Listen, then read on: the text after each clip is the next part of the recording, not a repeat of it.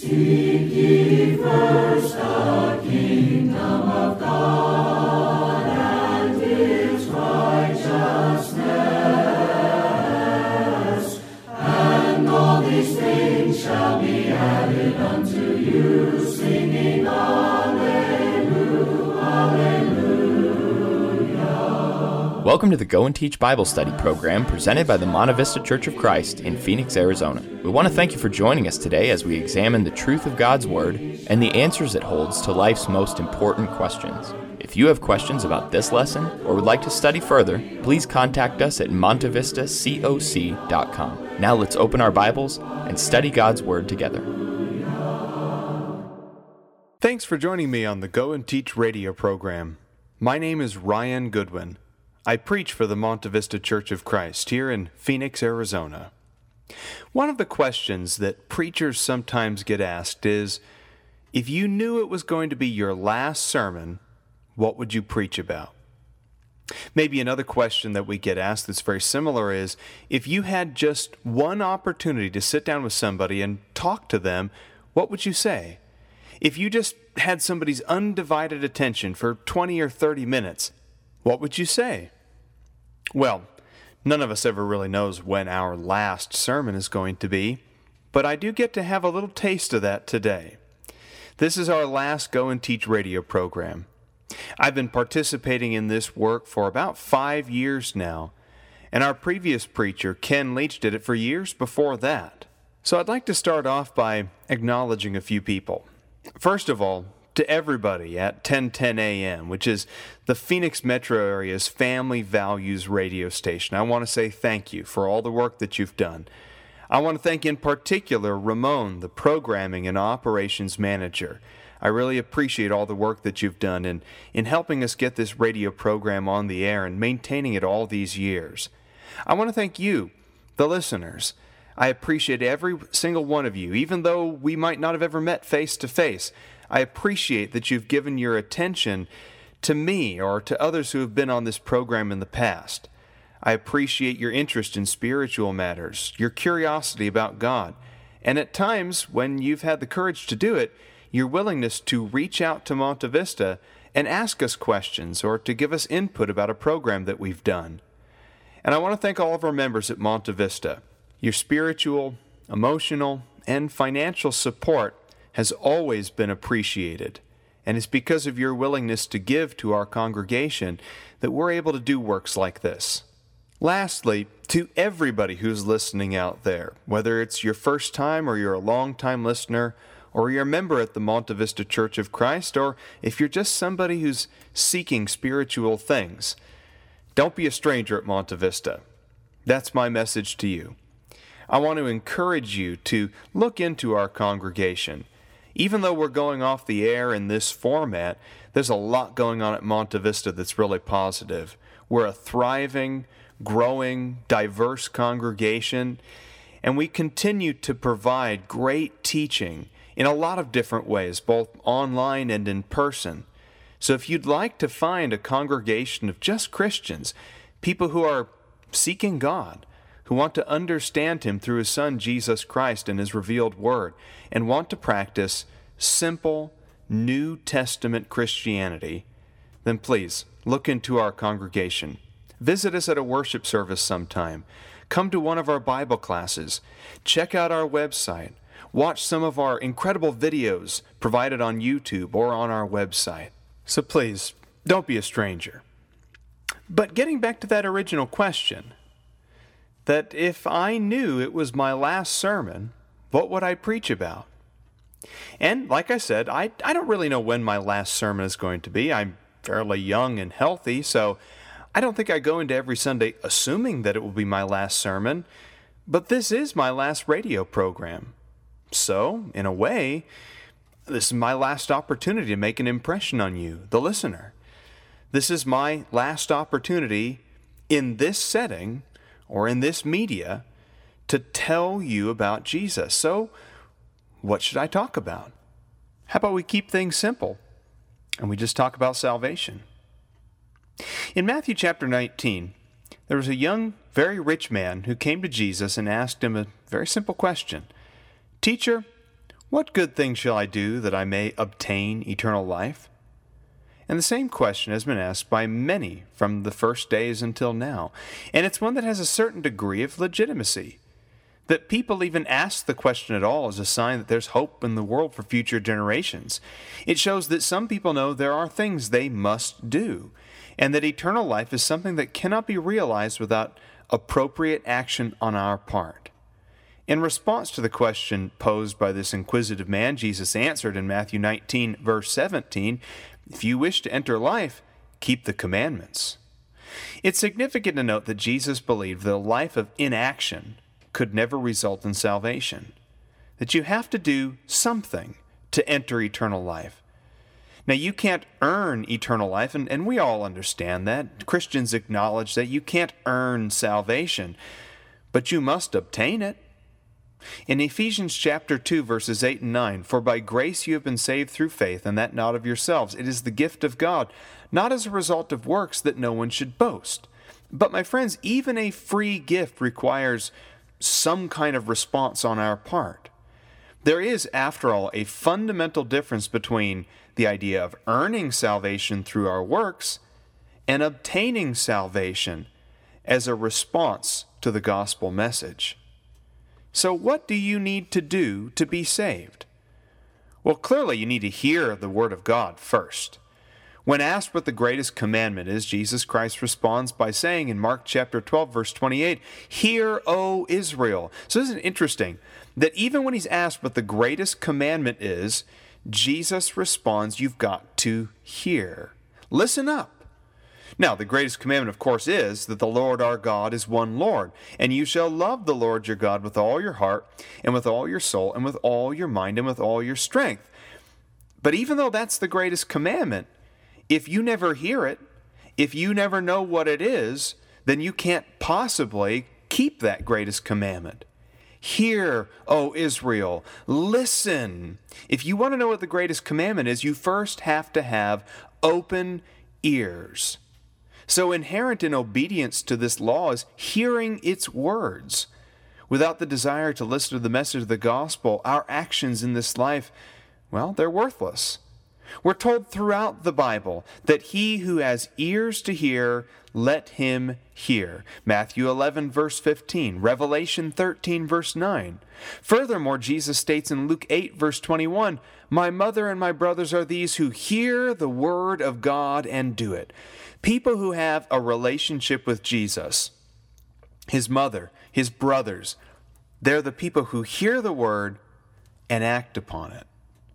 In the truest sense of the word spiritual application, hearing means inviting the Word of God into your heart, either through reading the Bible or listening to its words spoken out loud. And it must come from the Word of God. You can't just believe whatever you want. You must believe the truth as it has been presented. Romans chapter ten, verse eighteen. "But I say, surely they have never heard, have they? Indeed they have. Their voice has gone out into all the earth, and their words to the ends of the world." There's no excuse for any person not to hear the word. After all, let us remember that Jesus said anybody who has ears to hear has an obligation to hear. In numerous accounts of people being saved in the book of Acts, hearing and believing the gospel always play an essential part. On the day of Pentecost in Acts two, verse thirty-seven, the people heard Peter preaching and were pricked to the heart. This soul-searching never would have happened had they not heard Peter's words. In Christ's prayer to the Father, he prayed for people who would believe in him by hearing the words of his apostles, John seventeen, verse twenty. The faith of the Gentiles came in the same way because Peter said in Acts fifteen, verse seven, "Brethren, you know that a good while ago God made choice among us, that the Gentiles by my mouth should hear the word of the gospel and believe it." In Acts chapter eighteen, verse eight, many of the Corinthians, after hearing, believed and were baptized. Hearing the gospel message and belief, faith in the message, faith that that message is true. Those two things are linked as well. Go to Romans chapter ten and notice here in verse fourteen How then shall they call upon him, that is Jesus, in whom they have not believed? And how shall they believe in him whom they have not heard?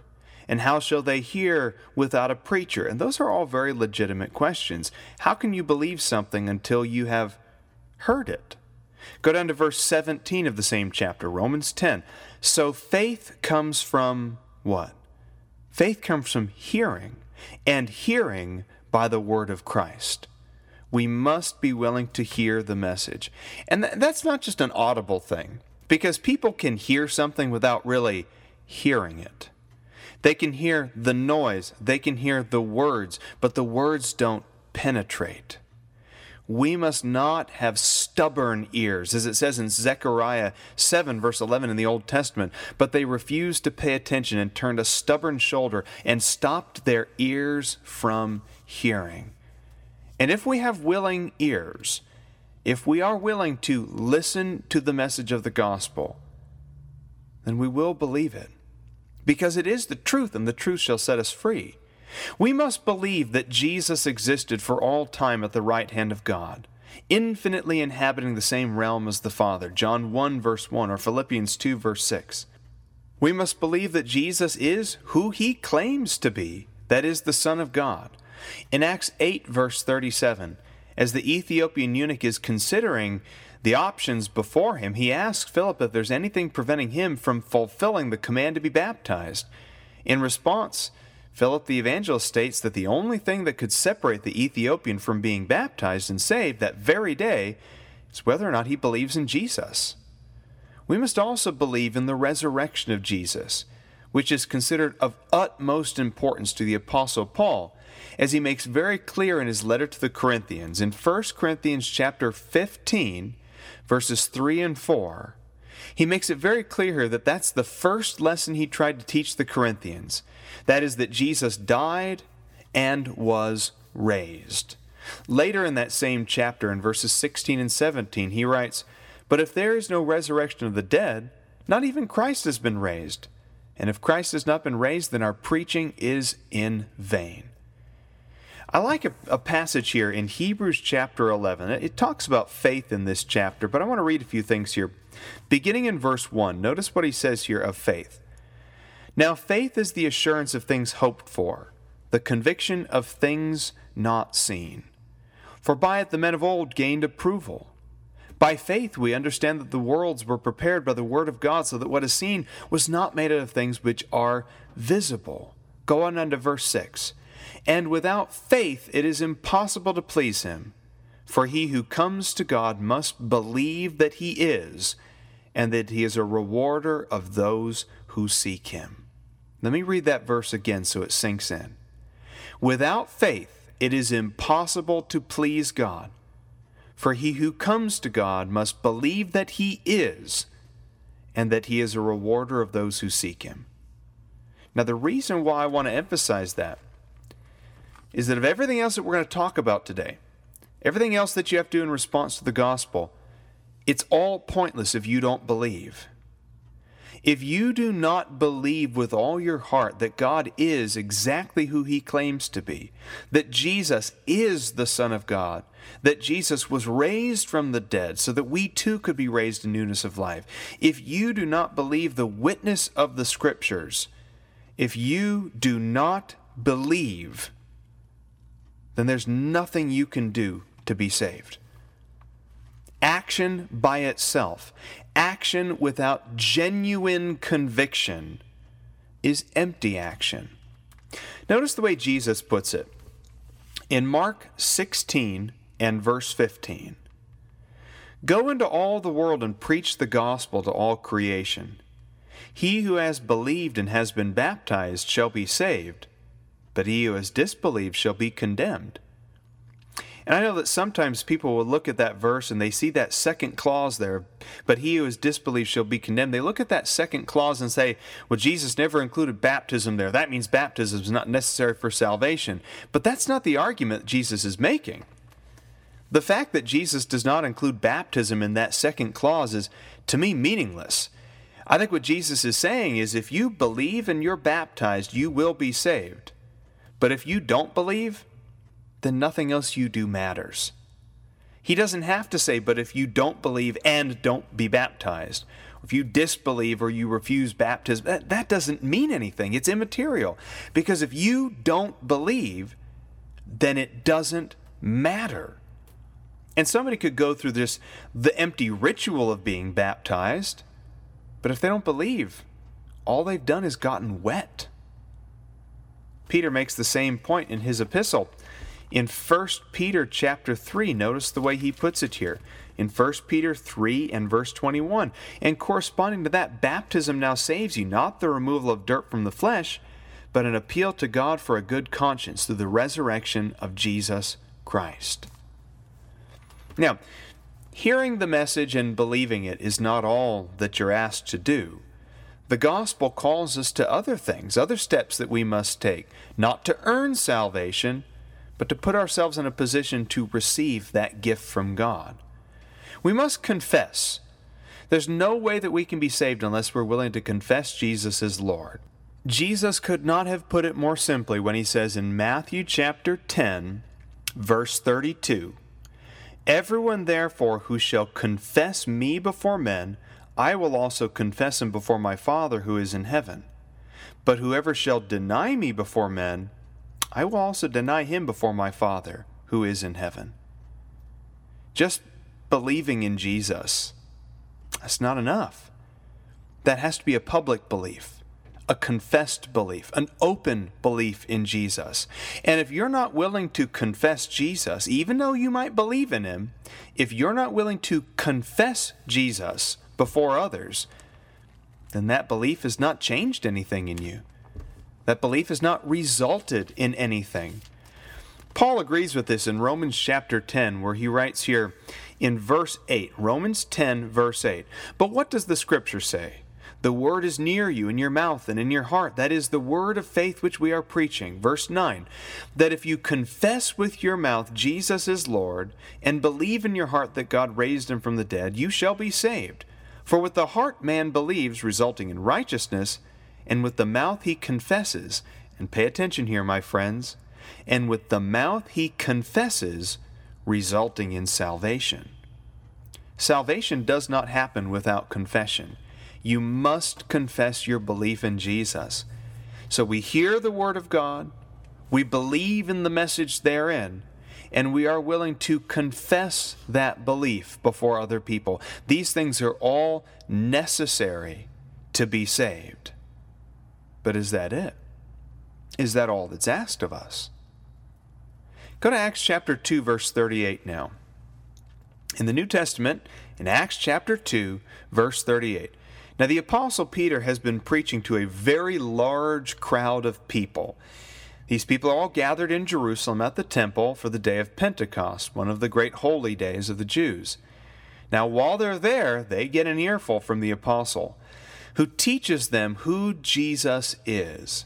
And he explains to them that it was their own actions, it was their choice that sent Jesus to the cross, a man who was innocent of all sin, but who died on behalf of everybody. And they are pierced to the heart. They say there, "What must we do?" Brokenhearted as they are, knowing, fully convicted that they are sinners in the eyes of God, what must we do? Not what, not what could we do, or what do you think we ought to do, or what can we do? What must we do?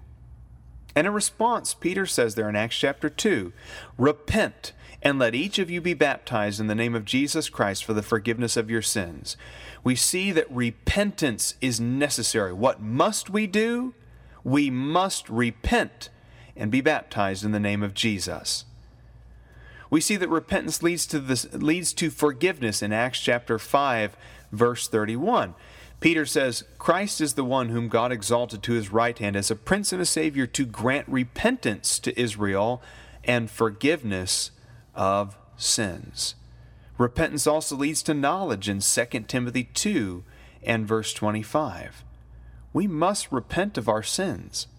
Now, in the Greek, which is the primary language of the New Testament, the word for repentance is metanoia, which literally means to perceive something after it has been done and to change one's mind. and the common usage of the word always suggests not just a change of mind or attitude, but a change of action as well. And every single time that it's used in the New Testament, it is referring to a change of action for the better.